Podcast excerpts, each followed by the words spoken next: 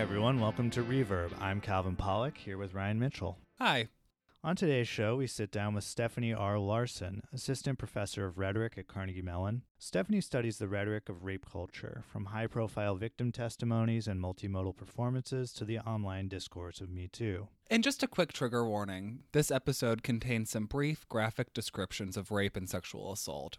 Yeah, this interview got a little heavy, but it was also fascinating and inspiring. We're really excited about it, and we hope you enjoy it. We're thrilled to be joined today by Stephanie Larson, Assistant Professor of Rhetoric here at Carnegie Mellon University. Stephanie, can you give us a brief overview of your research interests and then maybe talk about what drew you to those interests? Sure. So I research uh, rhetorics of rape culture. I'm currently working on my first book, which is based on my dissertation and tentatively titled how to Discipline a Woman's Body. And in that book, I'm looking at both um, historical and contemporary cases that revolve around the issue of rape culture. And essentially, I try to argue that discourses about rape culture rely on strategies of containment when responding to the problem. And so I'm interested in bodies, I'm interested in affect and sensation. And so when I think about containment, I'm really thinking about how discourses are uncomfortable with women's fleshy, violated bodies after rape. And so I got into the the project because I had I, am a woman. I've always been concerned about issues related to rape, and in college, in particular, I was deeply disturbed by the ways that discourses were telling me to be careful, to watch out. It's all on you, meaning the woman, to sort of um, self surveil your own behavior and, and watch out for predators, essentially. And so that always disturbed me. But when I was younger, I um, was almost like properly indoctrinated, right? Like I fell trapped to being like, well, I guess it's on me, right? And then um, when I got to grad school, I took a very winding road to actually stumble upon my dissertation project. So, for those who don't know what they're studying for their dissertation, I did not know until I think my third year. I, it revived a lot of those initial interests in sort of thinking about how are people telling me how to behave and why is that problematic and how does that frame the problem of rape who's subject to it and, and who is essentially a perpetrator right or who's targeting whom in, in, the, in those instances my interest in the body I don't know where that came from. I, I say to people all the time, it's no surprise I study feeling because I'm always a mess. like I'm always someone who's like feeling everything at once. and so when I had started um, the project, when I had started my dissertation, Debbie Hawhee had published a piece on the sensorium in QJS. It was like their centennial issue or something like that. And I read that piece and I was like, oh my God, people are actually concerned with feelings. Like maybe maybe I should do that work since I apparently have too many feelings. and so that kind of led me into that body of scholarship. I was fortunate enough to uh, work with Jenell Johnson, who's at Wisconsin in the communication department, and she was such a mentor to me, both professionally but intellectually. She has a piece on on visceral publics that formed the foundation of my QJS piece, and I just started reading this subset of rhetorical scholarship on sensation, on feeling, on affect. Anyone who was using um, Sara Ahmed, I, I was just like this stuff makes sense to me. Of course, arguments are grounded in gut reactions, right? And so I kind of, you know, I, I did did the work to say this is a contemporary methodological opening, right? We're starting to think about sensation in really interesting, attractive ways, and I want to be a part of that. But it was also something that made sense to me, and I think anything you study should make sense to you, right? From some like fundamental deep level you just referenced the piece that we actually want to talk to you about. So this past March, you published a piece titled Everything Inside Me Was Silenced Redefining Rape Through Visceral Counterpublicity in the Quarterly Journal of Speech. So, can you just briefly explain that concept of visceral counterpublicity and what questions were you thinking about that that concept helped you to answer? Yeah, irony was kind of on my side because I was engaging not even engaging. I was just reading everything I could read about both the Brock Turner letter, Emily Doe's letter that was read aloud in court. I, like many other people, read that letter and just cried, like just cried instantly. It was also being read aloud, word for word, on on several news outlets, and so it was like a, a unique rhetorical moment where people were starting to pay attention to this woman documenting her experience with rape. But interestingly enough, so many audiences, myself included, were just so emotional while reading it or listening to it. And I couldn't quite figure out what that was. And I didn't want to just say, you know, oh, this is a woman disclosing her experience with rape. Of course, it's emotional. And so I had been trying to think about what it was about that letter that was so fascinating. I stumbled upon or had been thinking about Emma Sulkowicz's mattress performance, which was the more widely recognized um, public performance, and um, was again interested in it, but didn't really know what to do with it. And started kind of trying to write about how both these women were using their bodies in unique ways. And that actually led me to Sulkowicz's other performance, which I analyzed in the piece. So mattress performance was was kind of what attracted me to it, like many others, because it was so nationally recognized. But this is not a rape that deeply traumatic and performative and disruptive piece I ended up analyzing in the piece to sort of preview both um, cases. So Emily Doe was raped by Brock Turner, who was a Stanford, a, a student at Stanford, a, a very well-known or uh, what was perceived to be uh, an up-and-coming swimmer. Like he had, he had a future ahead of him, right? And she was raped behind a dumpster at a party, and she was unconscious at the time. And she was found by two Swedish exchange students who saw a man on top of her body not responding. And so that case actually went to court, which is kind of rare, especially when things happen on college campuses. They usually follow institutional procedures, which is what happened to Sulkowicz. But that case actually went to court, and he was convicted of two counts of rape and three counts of sexual assault. The two counts of rape were dropped. And he was charged with sexual assault, but his sentence was what many perceived to be very lenient. He was only sentenced six months in jail, and he only served three of those months. And a lot of people have been highly critical of the judge's decision to, to do that. The letter was her victim impact statement that she read aloud in court. And that letter, I don't have any actual footage of or any sort of data about her reading that letter letter aloud in, aloud in court, but the letter circulated widely in public. Uh, like I said, you know, um, newscasters were just reading word for word. They were spending 20 minutes on air just reading this letter. And um, people on Facebook, mothers, young mothers in particular, I was, I was so drawn to the way young mothers were saying, I need to read this to my son. My son needs to hear this letter. And so it, it was really widely received and received well. I think people, for the most part, were moved and respectful of what she was trying to say. Emma Sulkowicz, on the other hand, she has she's taken a much more provocative approach, and I love her for it. But she she did this mattress performance, and uh, like I said, many people know her for that.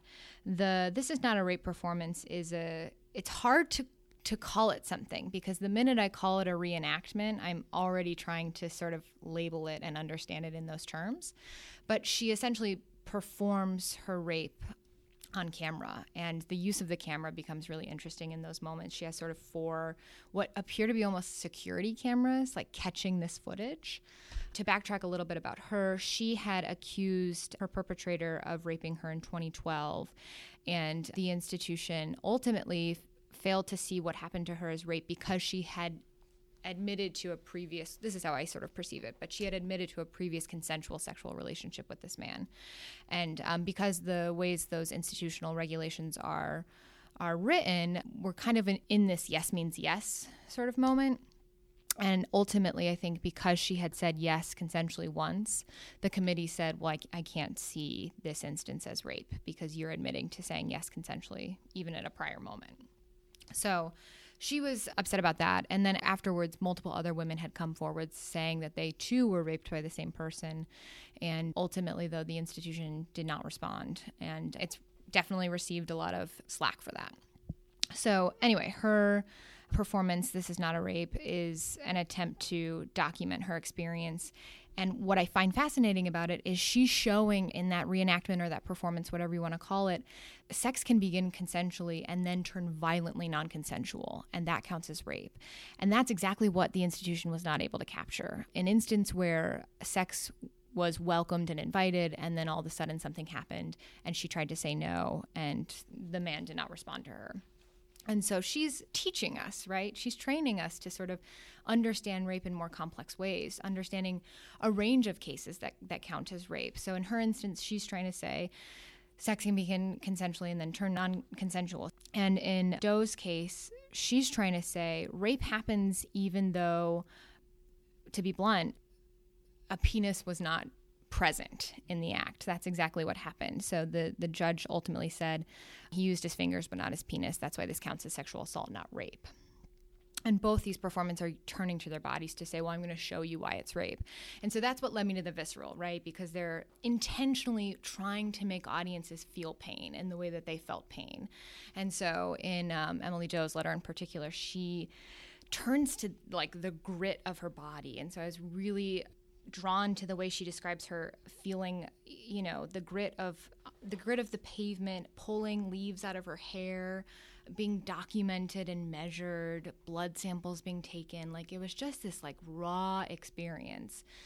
And those are visceral moments, right? They are moments where you're sort of like turning to wounds in your body, these these areas that connect your insides and outsides, in order to um, inspire some sort of reaction in audiences. I had read Jenell's piece on visceral publics around that time, and I love that piece. I think it's a beautiful piece, and I have nothing bad to say about it. But one thing I thought she wasn't thinking about, the, there's a key quote in that piece that says something along the lines of, "It's feeling that congeals publics. It's feelings that bring us together. It's feelings that constitute publics." And I think that's true. But in the case of these two women, it's it's feelings that are attempts to constitute breaks in the public, right? It's their attempt to say, well, that's a public that I don't belong in, and by turning to my body, I'm actually going to show you how that pub- that public is deeply hostile towards my body. It's a deeply unwelcoming space, and so, you know, it's like all research, it's an incremental step away from what Jenell is doing to say, well, people are using their bodies in, in ways that are saying, you know, the state is failing to see what's happening to me as violence, and that's a problem, right? Another key aspect of it is that legal discourses rely so much on rational frameworks, right? Um, rational testimonies and things like that. And I love how both women, I mean, I was just so inspired how both women refuse to do that. They refuse to go through any type of legal or institutional framework that would say, like recount what happened. They don't go through sort of remembering the event. They choose these these alternative forms of engagement. So yeah, you actually draw this distinction in how how visceral counter publicity is deployed in each case. So you have this quote where you say, while Doe calls audiences to attend to her body's internal experience, in contrast, Sulkowicz's form of visceral counter publicity externalizes the use of the body and aims to amplify a bodily intensity in viewers. Yeah. So the thing about the visceral is whenever the body's openings are introduced, that's when the viscera comes into play, right? And so Doe is definitely drawing attention to her organs in that letter. She talks about the relationship between her brain and her gut. She has this line that says something to the effect of, her organs imploding. If if you're trying to make my organs implode, you're almost there. You're very close. She says something like that. And so she's she is definitely trying to bring audiences into her body and see look at the ways I'm reacting to this. Look at the ways that pain is so deeply felt at the level of of my gut, of my organs and things like that. So she takes a more internal approach. Sulkowicz on the other hand is unapologetic about making audiences feel uncomfortable. I mean, the, the setup that she introduces before you hit play to watch the performance is intentionally playing with viewers' perceptions of consent and their ideas about their role in watching that and so she's she's trying to like destabilize this relationship between viewer and audience and the ways that viewers are quick to assume rape or not rape and so she's trying to so, sort of play with that but in the performance itself she's trying to make us feel uncomfortable. She's trying to make us feel uncomfortable while watching this. And uh, in the moment where sh- where sex becomes rape, in particular, she's trying to um, get audiences to pay attention to what happens in bodies in that moment, what happens to female bodies when they attempt to say no, and what happens to perpetrators' bodies when they don't say no. Right. But I think her goals are more um, they are aimed at building this intensity in viewers to say, oh my God, I'm watching this. There's no way I can see this as other than rape, right? I, I think that she is intentionally trying to make audiences feel deeply uncomfortable while watching it to the point that they say, okay, I don't need the legal language to understand this case. I can feel it in my gut that this is rape. So, this is a tension that I think you capture really well, especially in your treatment of Sulkowicz's performance, which has to do with the visceral embodied and intense feelings of violation that happen yeah. when consent has been violated. But on the flip side, this question is one that's really large, and I don't, I'm not even sure if we have time to answer it. But mm-hmm. if one of the goals of visceral counter publicity is to expressly make the audience uncomfortable and to have them, at least by proxy, experience or imagine an experience of sexual violation, right. Do we not run the risk of once again disregarding the consent of another person? So is Sulkowicz's yeah. performance another act of consent negligence or Yeah. I don't think so because I think she's trying to get us to see that consent never happens not I don't want to say never, but it typically doesn't happen through yes or no, right? When you engage sexually, you often don't open up a dialogue about consent. And so she's she's trying to say we can't write laws and institutional regu- regulations in ways that rely on language. We have to understand consent at the level of the body. We have to understand how um, bodies cringe and, and coil and, and attempt to push back in ways that legal language just can't always capture. It's not good at capturing.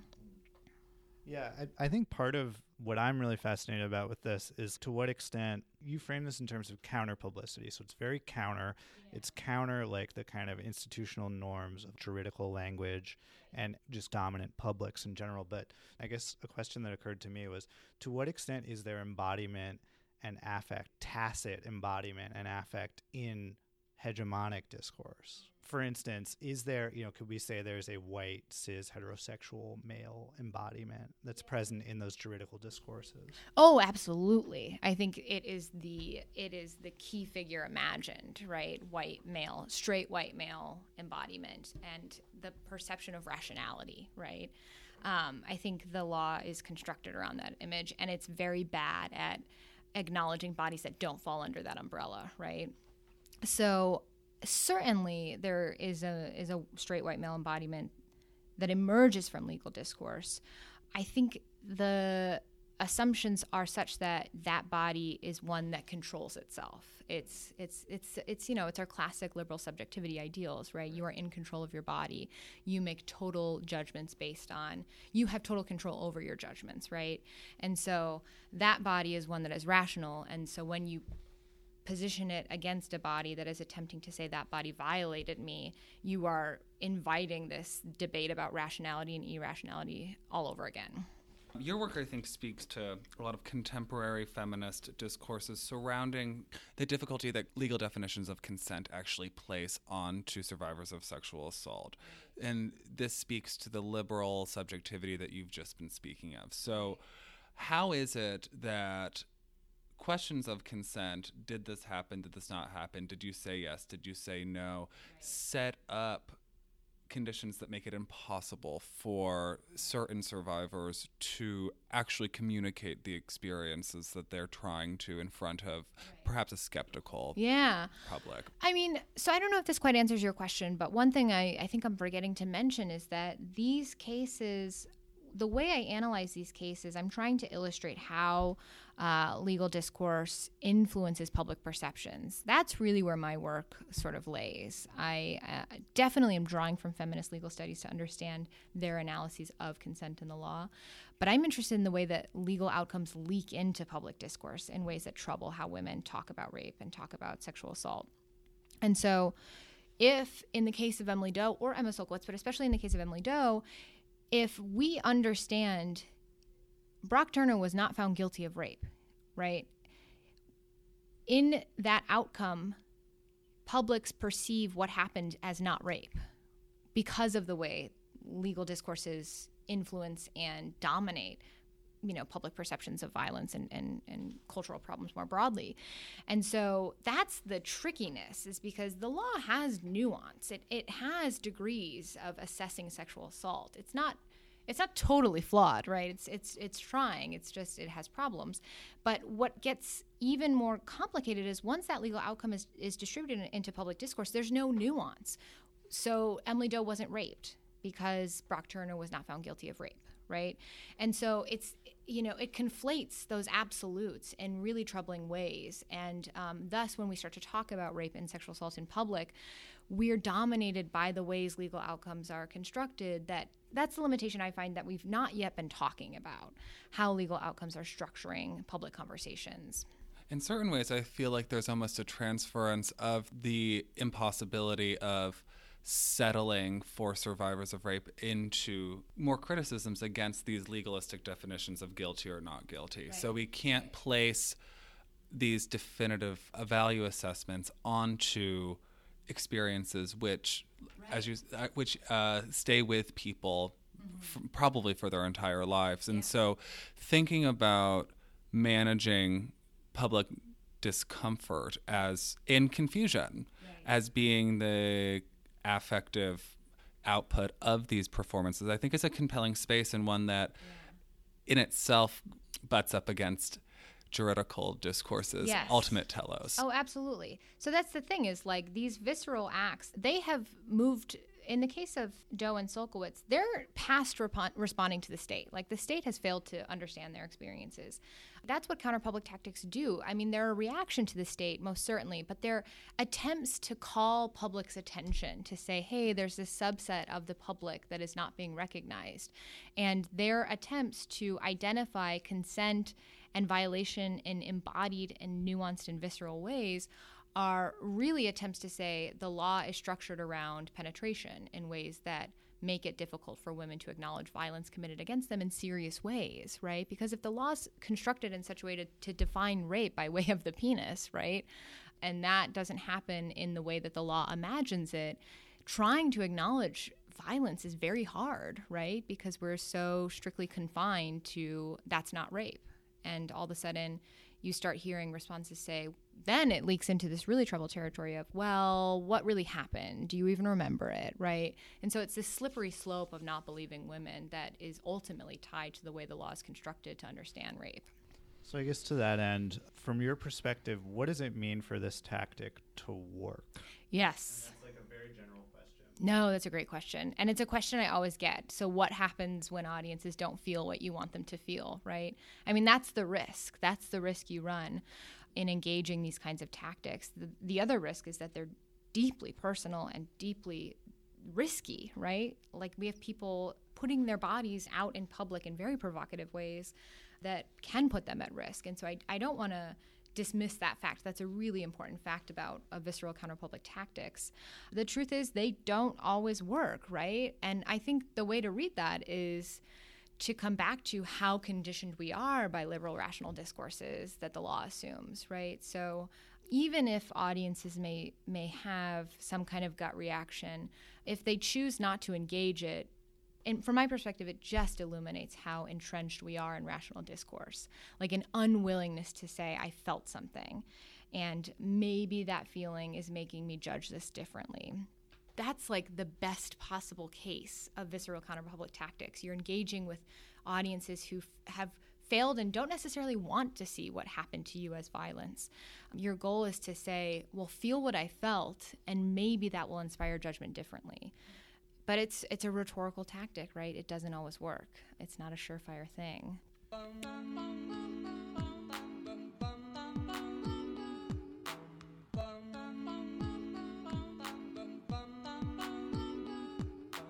In these performances, even if they are not successful in a way that we people aren't saying "I feel this way" or it's not adequately getting the types of visceral reactions they want, how does the person constructing or creating the performance factor as an agent inside of it? Because there could be a risk of perpetuating victimhood inside of it by constantly drawing attention to the act of violation. Mm-hmm. But it seems like in the performances that you are studying, you're making a very strong case for the fact that the act of communicating the visceral experience of violation becomes in certain ways the ownership of that experience and the yeah. kind of con- control of that narrative. Is that true? Yeah, I, I think so. And I think one thing I might push back on just slightly on what you're saying, and, and though I agree with what you're saying, but one aspect I want to highlight is that embodying victimhood isn't always a bad thing. And that's something that Roxane Gay teaches me every time I read her work.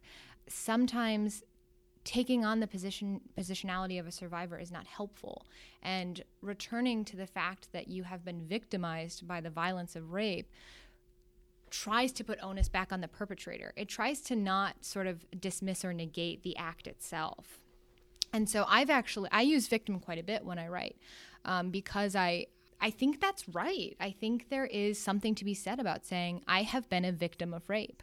And if you understand victim, what it means to be a victim from the, the pain that I'm trying to sort of transpire through the way I'm communicating, you may slightly understand more what it means to be attacked by someone else, you know, sexually, right? Or uh, in any case. So I'm not so scared of victimhood in the ways that discourses, important discourses, have talked about sexual assault and, and to be mindful of what it means to sort of categorize someone as a victim. I, I totally acknowledge that body of scholarship as important and necessary, but I'm always drawn to the way folks like Roxane Gay talk about identifying as a victim in somewhat productive ways. Does the productive side of that come from like accountability? Yeah. Kind of forcing accountability. Yeah, yeah. And it also leaves open, um, and this is where my piece in Hypatia sort of fleshes this out a little bit more, but it leaves open the recognition that you may still be in pain and you may be in pain for a long time, right? When we're quick to call women survivors, there's an overcoming narrative that undergirds that label in ways that trouble how women actually acknowledge still feeling bad about what happened in a, in a variety of, of traumatic ways, right? Real traumatic ways. And so, absolutely, though, it's a way to acknowledge that accountability and say, someone did this to me. So, saying, you know, I'm a survivor, um, women who choose to, t- to take that label do so for important reasons and I recognize them and and grant them that for sure but I think women who still return to this label of the victim are, are trying to sort of hold open um, the idea that someone did this to them I think that this brings up a question about you as a scholar making strategic decisions about how to term and yeah. represent these violent acts. Yeah. So, in your piece, the one in uh, QJS, you do give a warning at the very beginning that there are graphic descriptions of sexual assault and rape inside of this piece. From what you've just been saying about your kind of refusal to reject the victim moniker as being a weakness, it's actually a kind of stance from which we can understand the incredible violation. Do you view your own work as an analyst as an exercise in a type of visceral counter publicity? Oh, that's so meta. Yeah, well, because I will say, like, I found myself reading your extremely detailed description of Sulkowicz's yeah. performance. Yeah. It felt to me like you were trying to get the reader to really, really understand yeah. the experience that she's conveying. Yeah. I mean, I definitely aim for that when I write. If I'm going to attempt to describe how there are rhetorical tactics out there that operate viscerally, I do want readers to sense them, right? That's where sensation becomes really powerful because you start to believe arguments, you know, in ways that you may not have otherwise. So yes, I think I'm trying to do that. I don't know if I've ever thought about them as as visceral counterpublic tactics on their own. I think they're drawing on the theories that I'm using to make that claim. But I guess you're right. I mean, I am responding to a public. I am responding to a state influenced public that is that has struggled to understand rape and sexual assault among many people. So maybe I would say yes. I don't know. and I might even push a little farther.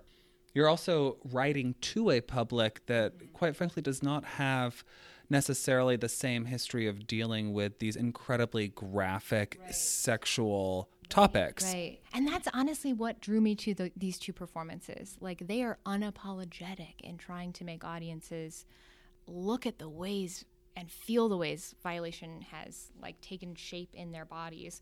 Um, but I will say, I every time I read um, Emily Doe's letter, she has a line in there that says, "I don't want my body anymore." And every time I read that that line, I cry. I mean, every it it hits me at my gut, like this relationship between seeing your body as an object and not suddenly embodying yourself as a subject. Um, and that's what I think visceral counterpublicity is at is at its best. It's able to sort of like untangle the ways that we can understand violation, um, the ways that people are objectified and not being not being perceived as subjects by the law. And so, uh, yeah, I, I do aim to kind of illustrate that that sort of work in the ways that I write. It's hard. It's it's very hard to do though. I don't always do it as successfully as I might hope, but so something we like to do a lot on the show is connect to very current events, like things going on in the news, and and we are having this conversation right now in the context of Me Too and of the recent Supreme Court confirmation hearings. And so I think we wanted to ask you, how do you see visceral counter publicity working in in these ongoing public conversations which are about rape culture to some extent Yeah, I just gave a talk about this, and there's a piece that I have under review that's sort of related to this. Um, it's about Me Too, but I'm not I'm not theorizing what's going on in Me Too through the lens of visceral counterpublicity. I'm trying to think of it as a, a feminist form of magnitude, and it pulls fr- eh, you know my thinking in, in affect and sensation supports a lot of what i'm trying to do in understanding feminist magnitude or feminist megethos but i think what's going on with me too that's that's provocative is unlike personal testimonies testimony on its own has not worked really well for victims of sexual assault. And what happened with me too is all of a sudden we had millions of testimonies in very confined form sitting on a news feed that we were then scrolling through and that act in and of itself is is an affective engagement like scrolling through reading skimming reflecting right? It's there that is a deeply affective engagement. What i like about thinking about me too through the lens of magnitude is a lot of magnitude theories have tried to understand collective engagements as ways to sort of constitute or create beauty. That's kind of how aristotle initially imagined them and what Me Too does is the exact opposite. It's saying, look how horrific this experience is. So it's not garnering magnitude to sort of display a coherent picture. It's trying to say, look how like complicated and nonsensical these experiences are in mass form.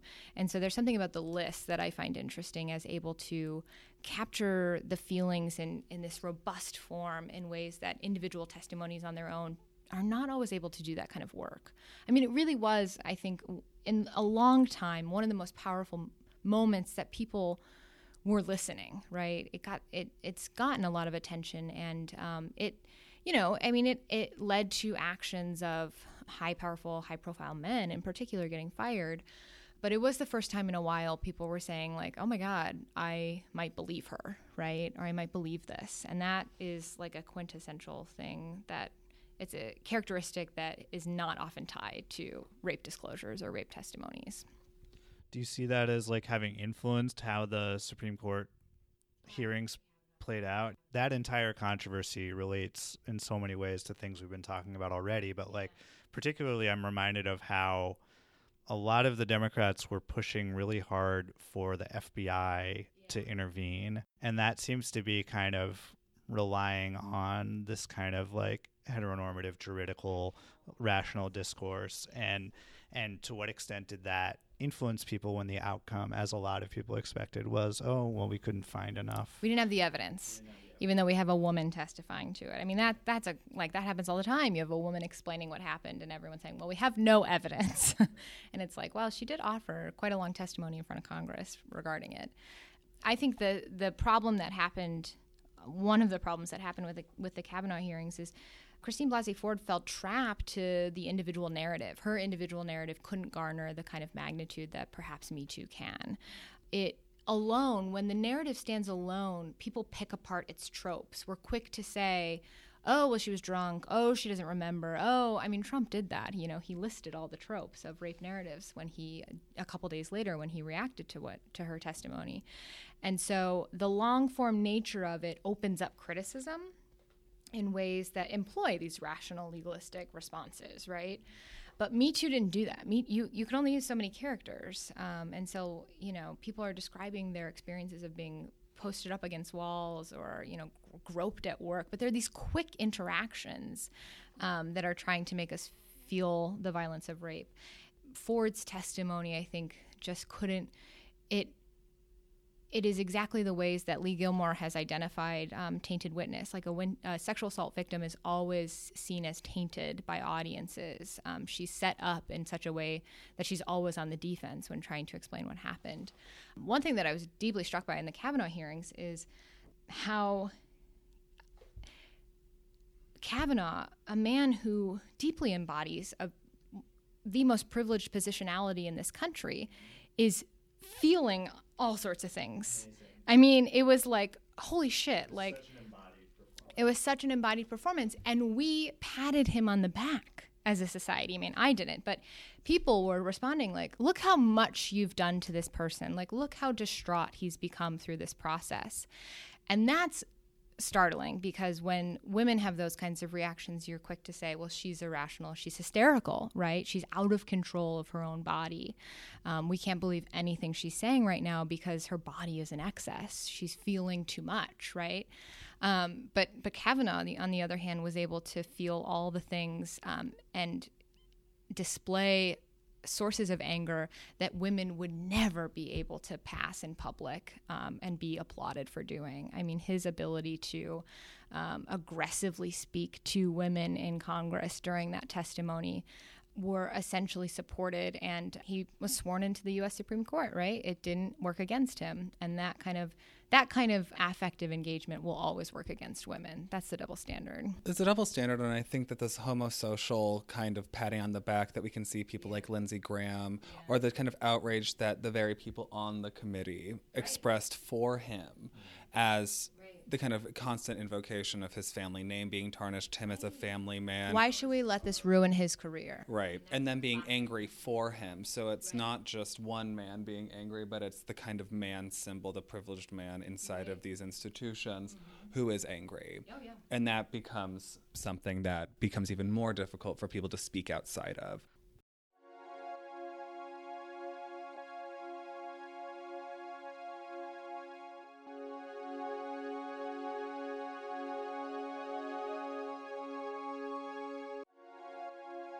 There was something you brought up very be- at the very beginning of our interview, and that was you made a comment about method.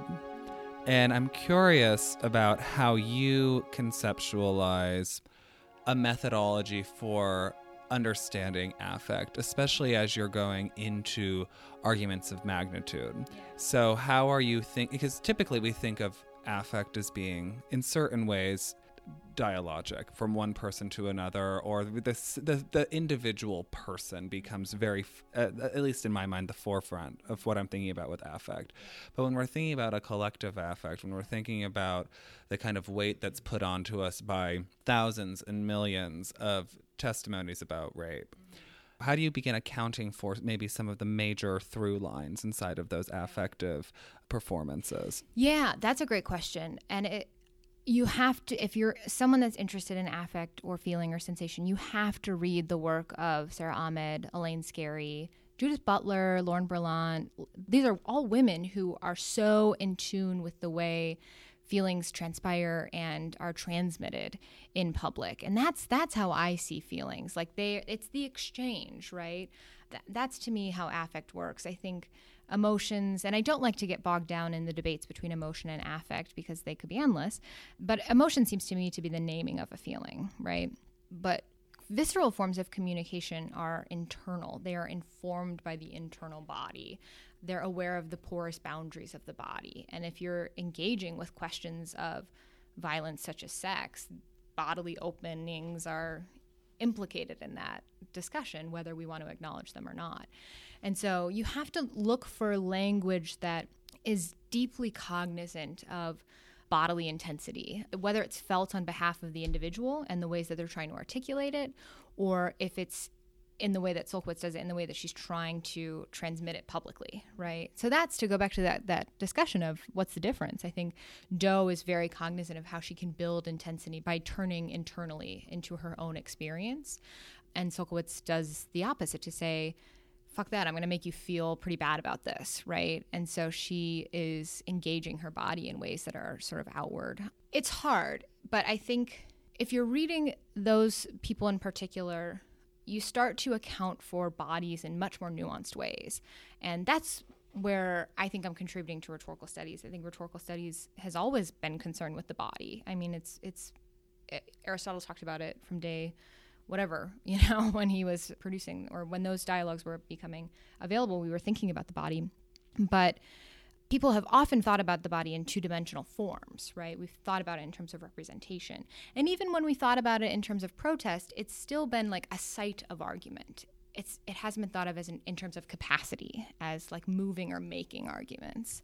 And so that's the level that I'm trying to work towards. How do bodies do rhetorical work, even when they may not be speaking in traditional, rational ways that we might assume that rhetoric looks like? What I think is also powerful, and what I hear you thinking about, especially when you're talking about the kind of discomfort that can be elicited when we think explicitly about the body is the fact that if we have a, a three dimensional body rather than a two dimensional body, what we can, in a body that still exists and that we draw attention to all the time, we can flout narrative standards that don't require a resolution or a closure. And I think that your analysis of Sulkowicz's work is particularly good at capturing that. The fact that she refuses to allow us to have any sense of closure, whether that be tragic or any type of resolution. Absolutely. Yeah. She wants it to be in your mind for days later. Yeah. And I think that the kind of I the recognition of an ongoing body in the world that is still open to is still subject to other types of stimuli that are influenced by trauma becomes a powerful way to communicate the lack of closure that we all experience as embodied people. Right. Right. I think, you know, one thing I've been trained to think about and training myself to think about more is flesh. Flesh is the way to engage with the body. Like we have to think about flesh, like the tangible corporeal experience of, of being a person in this world. And um, I've been very influenced by and confused by at the same time. Alexander Weheliye has a book, Habeas Viscus, and the subtitle deals with something about the bio- biopolitics of the flesh or something like that. And he talks about how to track these kinds of things. He's, his commitments are in other disciplines, but he says we have to look for these moments where there are barely human life at play. Um, so it's glimmers of hope. It's the grit of a pavement, right? It's these moments where bodies are not even granted as human or man, but they're seen as less than in ways that illuminate flesh in really powerful ways. And so y- you have to look beyond seeing the body in its whole in its whole how you might imagine a body, right? You have to look for these more interactive moments where bodies collide with other things that show us injustice in ways that we may not be capturing otherwise. It's a really great book. It's a very complex book, but I love it. Cool. I think it's befitting uh, the complexity of some of the problems that we've been talking about that we're going to end on kind of an open note. But I think I think this is a good place to wrap things up. What do you think, Ryan? I am ready to go think about the Flash. Great. Yeah, in a very normal way. Yeah. Thanks so much, Stephanie. This Thank has you so much. This was great- wonderful. Thank you for And, uh, having me. And uh, we will link to your most recent articles uh, in our show notes. Awesome. Thanks so much. now we can go back to gossip. No, I'm just kidding. Let's get real. Our show today was produced by Calvin Pollock and Ryan Mitchell, with editing work by Calvin and Alex Helberg. Background research for this episode was conducted by Colleen Storm, and our co producers are Caitlin Rossi and Alona Altman. You can subscribe to Reverb and leave us a review on Apple Podcasts, Stitcher, Android, or wherever you listen to podcasts. Check out our website at www.reverbcast.com. You can also like us on Facebook and follow us on Twitter, where our handle is at ReverbCast. That's R E V E R B underscore C A S T. Thanks for tuning in.